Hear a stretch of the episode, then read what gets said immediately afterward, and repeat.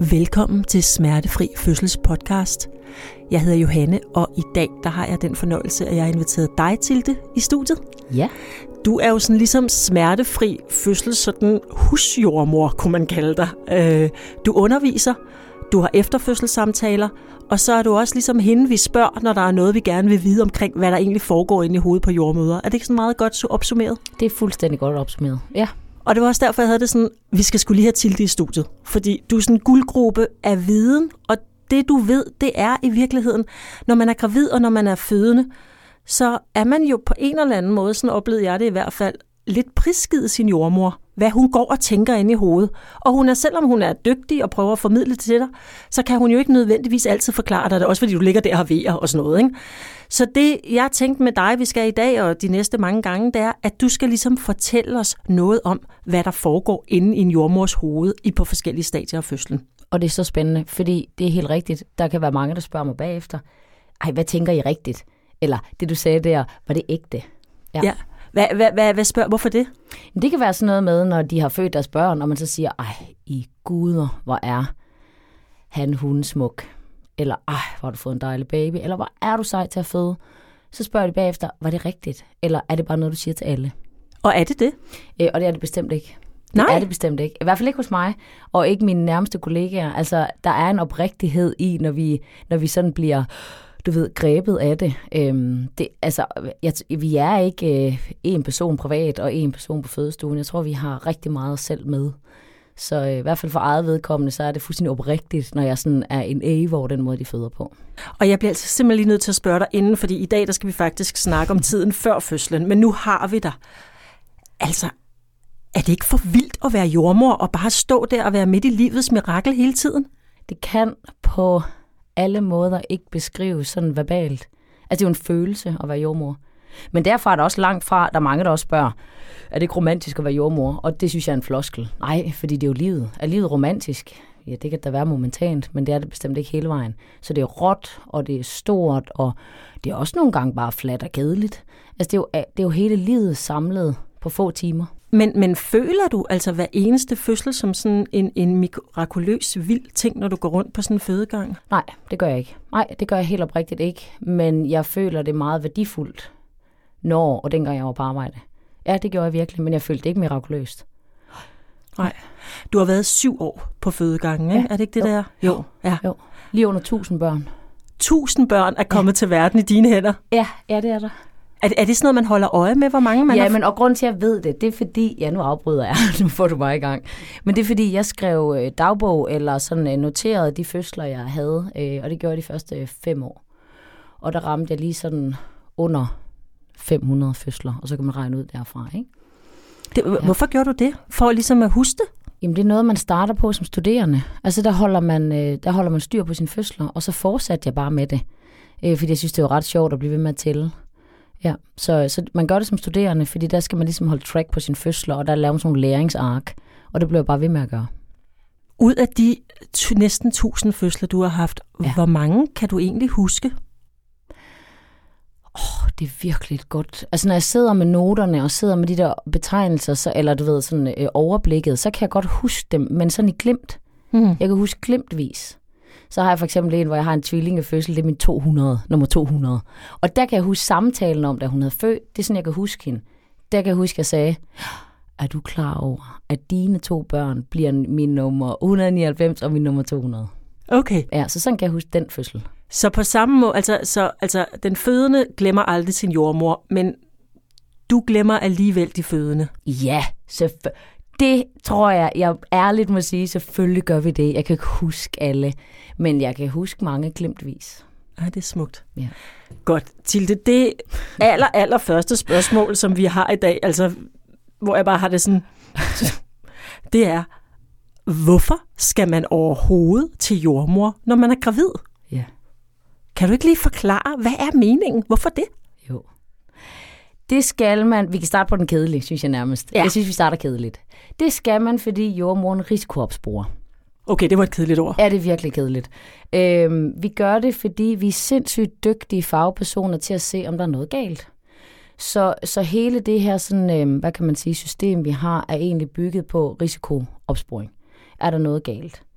Øhm, og, og, og der er vi ret dygtige. Øhm, det jeg tror nogle gange, de øh, gravide kommer til at opleve, det er, hvis der ikke er noget galt, så hører jeg bagefter, de siger, altså du ved, sådan til kaffesnakken bagefter, så siger de, jeg forstår simpelthen ikke, hvorfor jeg skal gå til jordmor. Hun siger jo ingenting. Altså, lytter en hjertelyd, så er jeg ude igen. Øhm, så I skal vide, at bliver der ikke sagt så meget, men det vil jeg gerne også detaljere i dag, men bliver der ikke sagt så meget, så er det egentlig en kvalitetssikring for, det er fordi, det går som det skal. Mm. Så når jeg kommer ind ja. gravid i 6. måned ja. til dig, hvad er så inde i dit hoved? Hvad er det, du skal tjekke? Jeg skal tjekke, om din urin er, som den skal være. Og det vi tjekker ved urin, det er, om der er sukker i urinen, for det kan være tegn på en sukkersyge. Øhm, og det kan man få i graviditeten, om man spiser sundt eller ej. Øh, det er sådan betinget af ens insulin.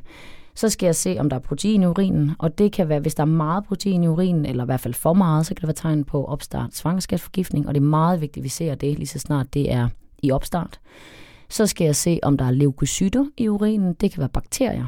Så okay. en bakterie i urin kan jo være en urinvejsinfektion. Mm. Og det, der er spændende lige præcis med den, det er, at normalt kan man godt mærke en urinvejsinfektion. Der får man tissetrang, og man får, det har man jo så bare selv sagt, når man er gravid, og man får måske smerter, man får svin, man får kløen. Det gør man ikke, når man er gravid. Nå, hvorfor det, det gør man ikke det? Jamen, det, det, jeg tror, det er graviditetsgenerne eller graviditeten, der overskygger de almindelige symptomer. Så du kan ikke mærke dig til en urinvejsinfektion. Det, den kan give, det er mange plukkevejer. Så det første, hvis kvinden kommer og siger, det er, at jeg har mange plukkevejer, der gør ondt, og jeg er bekymret, så tjekker vi som det første, om der er en betændelse, eller om der er en bakteriel noget, vi skal holde styr på der. Hmm. Så der er nogle ting i graviditeten, som man faktisk ikke selv kan mærke, og det er derfor, I skal gå, eller de skal gå hos en jordmor, fordi så kan jeg se det på nogle fysiologiske tegn. Så først urinen, hvad ja. ellers? Hvad er det så, du har styr på? Så tager man et blodtryk, mm. og det gør man, fordi man kan jo heller ikke mærke, øh, om man har forhøjet blodtryk. Og det er uhensigtsmæssigt at have forhøjet blodtryk i graviditeten, og bliver det for højt, så kan det være farligt for mor, fordi det kan være en del af svangerskabsforgiftningssymptomer. Ah. Så det skal sammenholdes med, hvordan ser urinen ud. Så lige præcis, du kan ikke mærke, om du er syg, fordi du kan ikke mærke i graviditeten dine normale gener, du normalt kan mærke, så det skal jeg se på, om alt er, som det skal være. Hmm. Så der er mange, der kan være sådan, jeg føler mig ikke syg. Nej, men det kan jeg se, du er, eller det kan jeg se begyndende, du er, og det skal vi behandle. Så tjekker jeg bagefter, det er derfor, vi mærker dem på maven. Det er, om baby vokser, som den skal. Og så skal jeg høre ind til, om de mærker liv vanligt, altså som de plejer. Fordi nogle gange kan der være et skift i den måde, man mærker liv på, og man er jo ikke selv jordmor, og man har måske ikke den faglige ekspertise. Øh, det har de fleste ikke, når de kommer ind. Så jeg kan høre, om hun mærker liv, som hun skal og som hun plejer. Okay, og så bliver jeg simpelthen nødt til lige at... Oh, jeg og, ved, hvad, ja. ja. Det første, jeg vil spørge om, det er, hvordan kan man se, om baby vokser, som den skal? Hvad er det, du tjekker? Ja.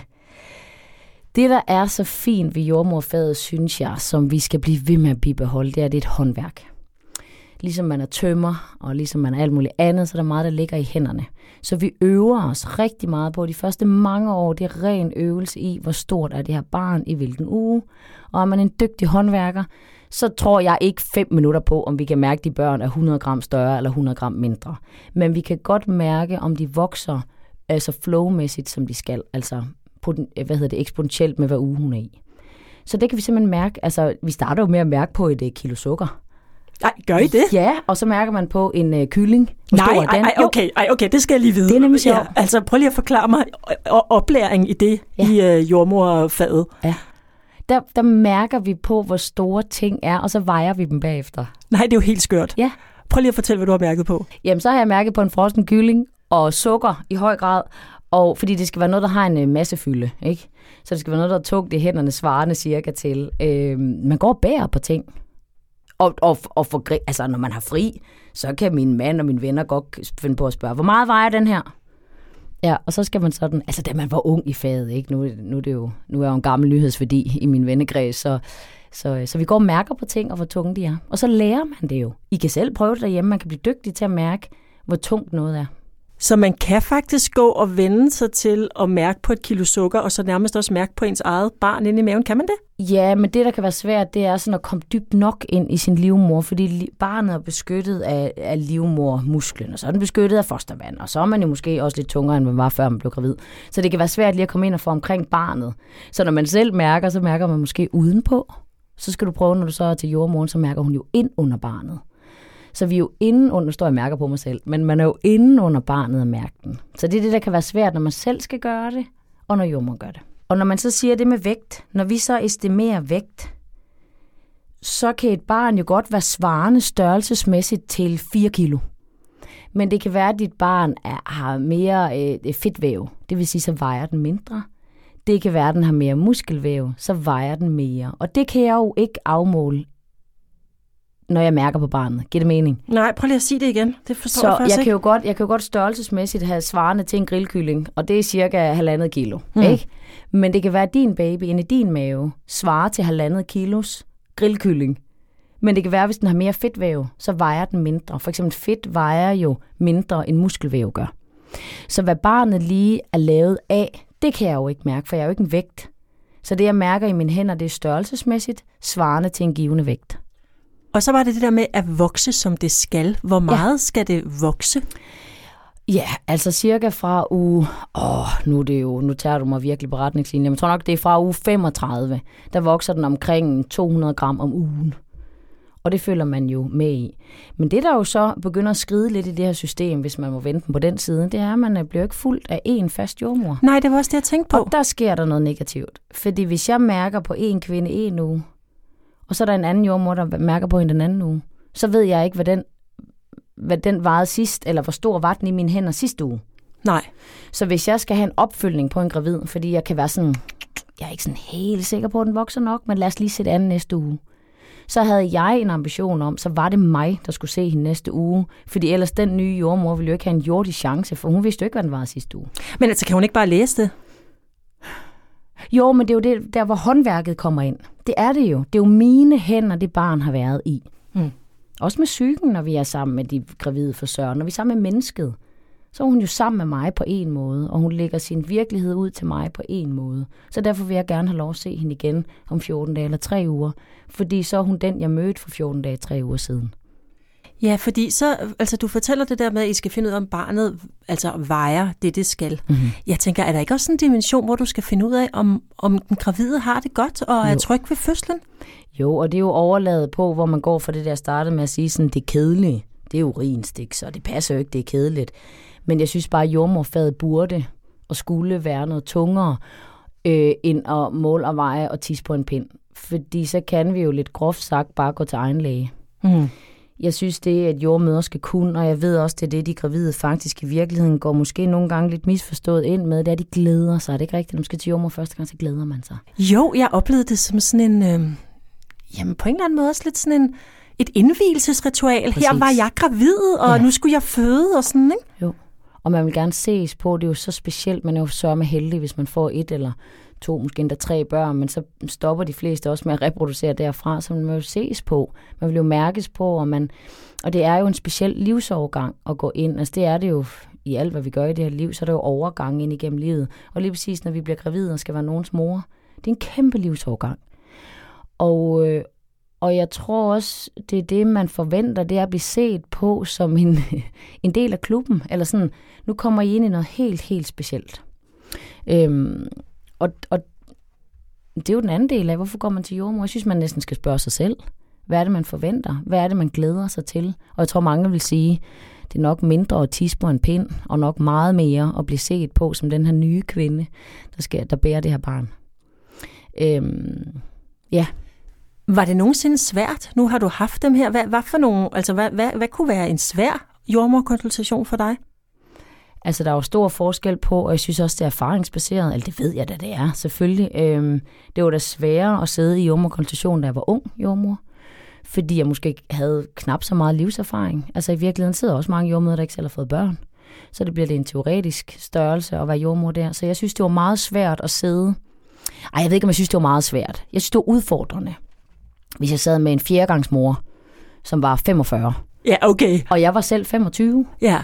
og der synes jeg i virkeligheden, man skal have noget røv i bukserne, hvis man vælger at gå ind i fadet som jordmor, fordi jeg skal kunne bære hele psyken af, hvad er det, hun sidder med. Og jeg behøver jo en til en, synes jeg også, det er i livet. Jeg behøver ikke forstå, hvad det er, hun sidder med, men jeg skal alligevel have en anerkendelse af, og, og, en, og en styrke til at sidde med hende, og sidde med hendes problematikker og hendes angst, og hvad det er, hun sidder med. Mm. Så det synes jeg var mere udfordrende, og jeg var meget mere på arbejde livsmæssigt da jeg var 25 som jordmor, end når jeg står nu og sidder med efterfølgelsessamtaler.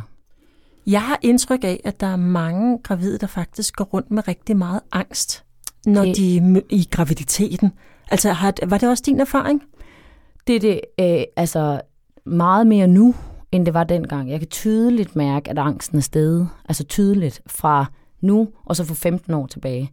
Jeg kom jo ind i jordmorfaget for 15 år siden, der startede jeg med at læse, øh, og mødte de gravide første gang der. Og der var det på ingen måde så udtalt, som det er nu. Men prøv at fortæl, hvad, hvad er det, der sker? Øh, jeg, man må aldrig sige, at man ved det, men jeg har en idé om, at det er fordi, at nu mindre omsorg og nu mindre øh, kontakt vi er med de gravide, nu mere alene står de, og det skaber angst. Når Mm. man er i et felt, hvor man ikke har et overblik, og man ikke ved, hvad der er rigtigt og forkert, og hvad er det, jeg skal mærke, og hvem er det, jeg skal være som person. Men der i det spænd, der ligger der jo angst. Så det er nærmest for mig, når man laver den overskrivning, jeg, jeg synes nærmest, det er forventeligt, og det er nærmest, jeg kan godt forstå, de er bange. Det kan jeg godt. Ikke fordi det er farligt at være gravid, men det kan jeg jo sagtens som jordmor sige. Det er ikke farligt. Men typisk heller ikke det, hun er bange for. Hvad er det så, hun er bange for? Hun, hun står alene med det. Og der er ikke nogen fagpersoner, der har tid. Og det er der jo ikke i jordmorkonsultationerne i dag. Vi har jo cirka et, jeg tror man har en halv time til det første besøg. Der skal man optage en journal. Og derefter så har man et kvarter sammen. Og ved du hvad, hvis man sidder med noget, man rent faktisk, måske ved man ikke lige, hvad man skal spørge om, men jordmoren har lyttet en hjertelyd, og du har tisset på en pind, og så er der ellers ikke mere, og så går man ud af døren. Men så bliver man set igen om fire uger, og man har reelt ikke nogen fagperson at spørge, spørge om ting, medmindre noget er galt. Men du kan jo godt ligge i et sted, hvor der ikke er noget galt. Men jeg har bare brug for at tale om det at være gravid, og følelsesmæssigt, hvordan er det at stå i det. Hormonerne spiller os et pus. Øh, de rejser sig jo øh, i hjernen, og det føles på en bestemt måde. Så når vi ikke øh, bliver omsorgsmæssigt varetaget, så bliver vi bange. Hvad har du gjort, når du har siddet i konsultationen og følt, du ikke havde nok tid? Hvad har du gjort for ligesom at skabe et rum, hvor det alligevel var muligt? Jeg var kronisk bagud på tid. Nej, det passer ikke. Jeg er jo ikke et unikum. Øhm, jeg synes, det jeg kunne, og jeg har højst sandsynligt også forleret i mange af de her konsultationer, det er jeg da sikker på. Men jeg synes, jeg prøvede at skabe et rum af øjenkontakt. Og jeg synes, jeg, øh, for, jeg vil rigtig gerne have hænderne på alle mine i konsultationen, fordi jeg synes, det skaber et meget specielt rum, når man får lov til at mærke. Hmm. Øh, uden det behøver at være grænseoverskridende, så øh, give hende den respekt, at der bliver mærket ordentligt, og man har tid til det. Og så synes jeg, det var vigtigt at putte, øh, putte ord på, som at, øh, "Åh, var den sød, eller... Øh, og det er ikke sådan noget, der er spillet. Jeg synes oprigtigt, det var fint. Derinde i hendes mave lå der en lille bitte baby. Og så fik jeg dem ofte til at mærke selv. Og det blev de overrasket over. Så sagde jeg, prøv, prøv her, her kan du mærke det lille bitte hoved. Oh, det har de aldrig mærket før. Ej, Og så kan de tage det med hjem. ja. Og det behøver vi ikke at bruge en time på. Det kan være to fuldstændig magiske minutter, som hun kan tage med hjem. Også når partneren var med. Hmm. Så jeg kom Svend, du skal også lige mærke. Og så op ad den der stol, og så hen og mærke. Og så kunne han mærke sit barn for første gang. Ja. Så de der små ting, synes jeg var vigtige. Fordi jeg havde kigget på den urin, og jeg var sikker på det blodtryk, og videre Mm. til det, der galt. Ja. Men jeg har heller ikke altid haft tid til at svare på det, de spurgte om. Nej. Hvad Øh, gjorde du fordi- så? Jamen, så gik man jo hjem måske med en lidt dårligere mavefornemmelse, end man burde have haft. Så der er måske også en grund til, at jeg ikke har været eller er blevet i jordmorfaget i det offentlige, fordi jeg synes, jeg kan give noget i den anden ende. Og, øh, og jeg vil gerne have, at det ikke lyder systemkritisk, men jeg, jeg følte mig nogle gange øh, fattig i det, fordi jeg vidste, der var mere at give. Ja. Og nogle gange var der spørgsmål, jeg ikke stillede, fordi så vidste jeg godt, der kom noget. For Nu- eksempel sådan et spørgsmål som, hvordan har du det? Det kan godt være farligt at spørge om, fordi så fortalte hun jo, hvordan hun havde det. Og det kan man altså ikke få afsluttet på to minutter. Så, øh, så nogle gange så undgik jeg bevidst at spørge, hvordan har du det? Selvom jeg godt kunne se, at der måske lå noget bag øjnene. Og, og, og det gjorde ondt, og det kunne jeg ikke blive ved at være i, må jeg sige. Så nu sidder jeg jo på den anden side, hvor jeg føler, at jeg kan få lov at snakke i et væk, men faktisk også få lov til, at de kan komme personligt, og hvor vi faktisk øh, kan tale ordentligt om det. Men nu skal vi jo også klæde vores lyttere på, at, Det skal til, nemlig. at de skal ind til den her jordmorkonsultation. Og vi har fået forklaret dem, at altså, det er, Det er risikovurdering, vigtigt. og Det det er er vigtigt. Det er meget vigtigt at gå til jordmor. Ja. Fordi nu ser jeg, så kan vi lige godt sende dem til egen læge. Det skal man altså vide, at egen læge er rigtig dygtig til rigtig mange ting, men deres speciale er ikke gravid. Så mit speciale, det er jo så simpelt et lille... Nej, det er ikke simpelt. Det er et meget, meget... Øh, det er jo et... Øh, hvad hedder det? Det er jo et speciale, som er afgrænset til kun én gruppe af kvinder. Så vi er meget, meget dygtige til det håndværk, øh, vi har, så det er meget vigtigt at gå til jordmor. Så det er vigtigt, altså det er vigtigt, fordi det er der, du kan finde sukkersygen, øh, svangerskabsforgiftningen, barnet, der ikke vokser nok. Så tænker jeg sådan, nu ved vi så, at det her det er virkeligheden. Der er, en, der er nogle jordmøder, der er stressede, der er nogle gravide, der er angste. Der ja. skal ske et møde. Hvad skal de gravide gøre, synes du, når de skal ind til den jordmorkonsultation? Hvordan, hvordan forbereder man sig for, at det her møde går så godt som muligt? Jeg synes, man, som jeg startede med at sige faktisk, jeg synes faktisk, man skal sætte sig ned med en kop te eller en kop kaffe, og så skal man tænke over, hvad er det, jeg forventer til det her jordmorkonsultationsbesøg. Fordi hvis jeg forventer en lang, uddybende samtale om, hvordan jeg har det, så er jeg nødt til at vide, at det er der ikke tid til. Det man så kan gøre, hvis man rent faktisk har brug for det, fordi betyder heller ikke, at man ikke kan få det, men det er, at man skal booke sig en ekstra konsultation, hvor man ringer ind i jordmor øh, det, det sted, man nu hører til, og så siger du, jeg har faktisk noget på hjerte, og jeg er ikke helt sikker på, hvad det er, men jeg har faktisk brug for en ekstra jordmorkonsultation. Det jordmor så kan hjælpe med, hvis det er indgående angst, eller hvis det er øh, hvis der er nogle andre ting, der fylder meget mere end en urinstik og et blodtryk, så kan man komme over i sådan et øh, team, der hedder Sårbar Team. Og jeg synes, det er ærgerligt, det hedder sårbare Team, for jeg synes faktisk, alle burde gå der. Fordi der er, men det, det, det, det sted kan, det er, at det kan varetage hvis man har noget, man gerne vil have vendt, eller hvis man har noget, man synes, der fylder, eller noget, man er bange for. Så der får man flere konsultationer af længere varighed. Og de jordmøder arbejder specifikt i det område, hvor de ved, her er der noget, vi skal være opmærksom på, altså i psyken. Øhm, og det betyder altså ikke, at man behøver at være sårbar på den måde, som det kan lyde som, men bare, jeg har sgu noget ekstra, jeg gerne lige vil have vendt. Mm. Og så kan man jo lige så vel være på den anden side, hvor man sådan, jeg vil faktisk gerne bare, gud, nu ved jeg det. Jeg vil faktisk bare gerne have tjekket, om min urin er, som den skal være, om blodtryk er godt, og min baby vokser, som den skal, og tak for i dag. Så går man forventningsafstemt ind i det, og så går man heller ikke skuffet derfra. Nej. Er det også godt at sådan faktisk lidt forberede sig på, hvis man har nogle spørgsmål, så skal man have stillet dem her? I høj grad. Lad være med at vente på, vil være mit råd og så gå ind med åbne arme og sige, ej, han kommer ind til den her dejlige jordmor, der skal fortælle mig en hel masse, både om fødslen og graviditeten, og i stedet for, så vend den rundt, og så gå ind fuldstændig, som du siger, har nogle spørgsmål med. Er der faktisk noget, der fylder? Mm. Er der faktisk noget, jeg vil spørge om? Og som ikke lige ved det, så undersøg det. Hvad kunne jeg relevant spørge om? Ja. Men det du også siger, det er i virkeligheden, man skal heller ikke forvente sig, at det er der, man forbereder sig på fødslen eller får vildt meget information. Det må man søge andre steder, ikke? Ja, det er fuldstændig rigtigt. Og en gang, det kan jeg jo sige, selvom jeg er så ung i faget stadig, så kan jeg jo sige, at det var jo en del af jordmorområdet. Det var da man blev fødselsforberedt. Mm. Det er ikke, vi skal da føde lige om lidt på den ene eller den anden måde. Men det er altså helt aktivt taget ud af jordmorkonsultationerne. Vi havde sådan enkelstående konsultationer, og så havde man gruppekonsultationer, hvor man fødselsforberedte. Det gør man ikke mere. Så det er taget ud nu, og så ligger det jo i auditorieundervisning. Øh, og der er nogle fødesteder, hvor, og det er jo leven for corona, men der ligger det på videoer. Så du får ingen fødselsforberedelse i jordmorkonsultation. Det ligger enten separat, eller så skal du ud og hente det andre steder.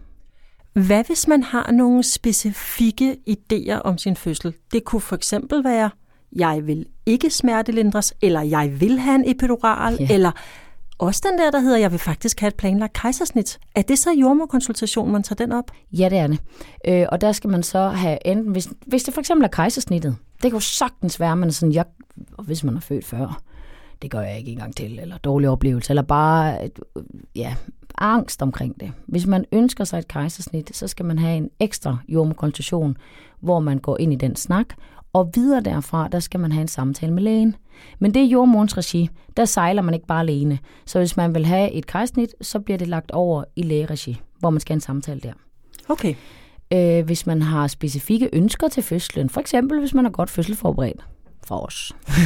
eller fra smertefri fødsel. Fra smertefri fødsel, eller for andre rigtig dygtige private tilbud, så har man øh, muligheden for at have sådan en ønskeliste med ind. Og der siger man nemlig, der er man jo forberedt. Så siger man til jordmoren, i dag, jeg ved godt, vi har et kvarter 20 minutter, men der har jeg lige den her liste. Det er de ønsker, jeg har. Hvad siger du til det? Er der noget, du kunne bidrage med, eller kunne du tilføje noget, eller er der noget, der ikke kan lade sig gøre? Og så tænker jeg, fordi nu er vi jo inde i hovedet på jordmoren. Hvis, hvis man så kommer der og siger, at jeg vil gerne føde vand, og der skal ikke være et epidural, og jeg vil gerne have massage og banankage, hvad tænker jordmoren så? Tænker, hvor lyder det dejligt. Nej, der vil jeg starte med, lad os nu sige, at jeg sidder i det offentlige. Jeg ved jo ikke, hvad der er private tilbud derude. Der kan være alle mulige. Så der vil jeg spørge ind til, mm, er du, har, du, altså, har du noget grundlag? Altså, er du godt fødselsforberedt? Fordi ved du godt, at fødsler kan gå alle veje hen. Ved du godt, at det kan være, selvom man har forestillet sig, at man ikke skulle have en epiduralblokade, så kan smerten jo overvælde af forskellige årsager ved du godt, at det kan være, at det bliver et behov alligevel. Altså, jeg vil sikre mig, hvad er det, du kommer fra? Hvad ved du inden? Fordi viden er jo magt. Nu mere du ved, nu mere kan man begynde at planlægge det. Men det kan også bide sig selv i mosen, hvor man får planlagt for meget. Så jeg synes også, det er det, vi arbejder rigtig meget på, det er at få klædt de gravide på til at gå øh, reelle ind i fødslen. Altså, hvad hedder det? Virkelighedsnære ind i fødslen. Men Tilde, jeg kan ikke lade være med at spørge sådan, fordi jeg ved, Bananen at... kan må de selv have med. Ja, okay. Ja. altså, jeg kan ikke lade være med at have det sådan, altså, fordi jeg ved, at det er en ting, øh, man gør, at man laver de der ønskelister til ja. fødslen. Og jeg har fornemmelsen af, at konsultationsjordmoren skriver dem pænt ind i, i, i journalen. Ikke? Altså, læser man dem overhovedet igen, når man så står på fødegangen og jordmor? Ja, det gør man. Øh, og man tager det faktisk meget alvorligt. Øh, for nu siger jeg, for fem år siden, der blev det lavet som en del af journalføringen, at vi faktisk skulle lave sådan en samarbejdsliste. Altså det står som et stempel i journalen, så det er ikke sådan noget, os private har fundet på. Altså det står stemplet, det er derfor din jordmor spørger dig faktisk også, er der noget, du kunne tænke dig i fødslen? Og der er det ret relevant også for en selv at sige, ja, det er der, for det har sat mig ind i. Eller, nej, det er der faktisk ikke, for jeg tager det, som det kommer. Men altså, giver det mening? Så det er reelt noget, man skal journalføringsmæssigt. Der skal man høre til, hvor er du henne? Er der nogle specifikke ønsker? Ikke som måske banankage skal serveres, men mere, er noget, du er bange for? Er der noget, vi skal passe på ved dig? Øhm, så vi kender hende. Så, så det er en del af, at, at det er simpelthen lovpligtigt. Det skal man. Så det er faktisk også en del af det, man skal forberede sig på, før man går til konsultationen, at lige få tænkt over, hvad for nogle ting skal der stå i min journal, jeg har lyst til. Ja. ja. Så hvis jeg lige må opsummere her til ja. sidst, ikke? Jo. så det du siger, det er, pas din jordmorbesøg. Ikke noget med ligesom at sige, ej, det er lige meget, fordi det er faktisk vigtigt. Ja. Lad være med at forvente den store essentielle samtale. Der bliver man faktisk nødt til at betale for en psykolog, en privatpraktiserende jordmor eller noget andet. Er det det, du siger? Jeg er jo lidt ked af det, men ja, det er det, som jeg siger her i 2022. Ja. Eller eventuelt gå ind og insistere på at komme på et særligt tilbud, hvis du kan mærke, at du har brug for det. Præcis. Ja. Og så forbered dig på, hvad for nogle spørgsmål du har, og hvilke ønsker øh, jordmoren skal skrive ind i din journal. Ja. ja. Og så er det faktisk til at få en god samtale alligevel, på trods af de betingelser. Bestemt, og så vil jeg næsten sige, at så bliver det en god oplevelse, for så bliver du taget alvorligt. Du har faktisk selv sat dig ind i tingene, og der ved jordmor, det kan hun jo se på den anden side. Gud, det har hun faktisk uh, sat sig ind i, og det vil jeg rigtig gerne møde. Så, så er der også noget for jordmoren at spille op imod, hvis man skal tage det på den øh, vinkel. Så hun har ikke tid til at åbne op for alt. Det skal du selv have styr på. Det var virkelig god råd til det. Tak fordi du lige kom og øh, fortalte os om det. Jeg får helt lyst til at blive gravid igen og være til konsultation hos dig, men ingen af tingene Ej. skal ske. Det må du ellers gerne. tak for i dag. Tak.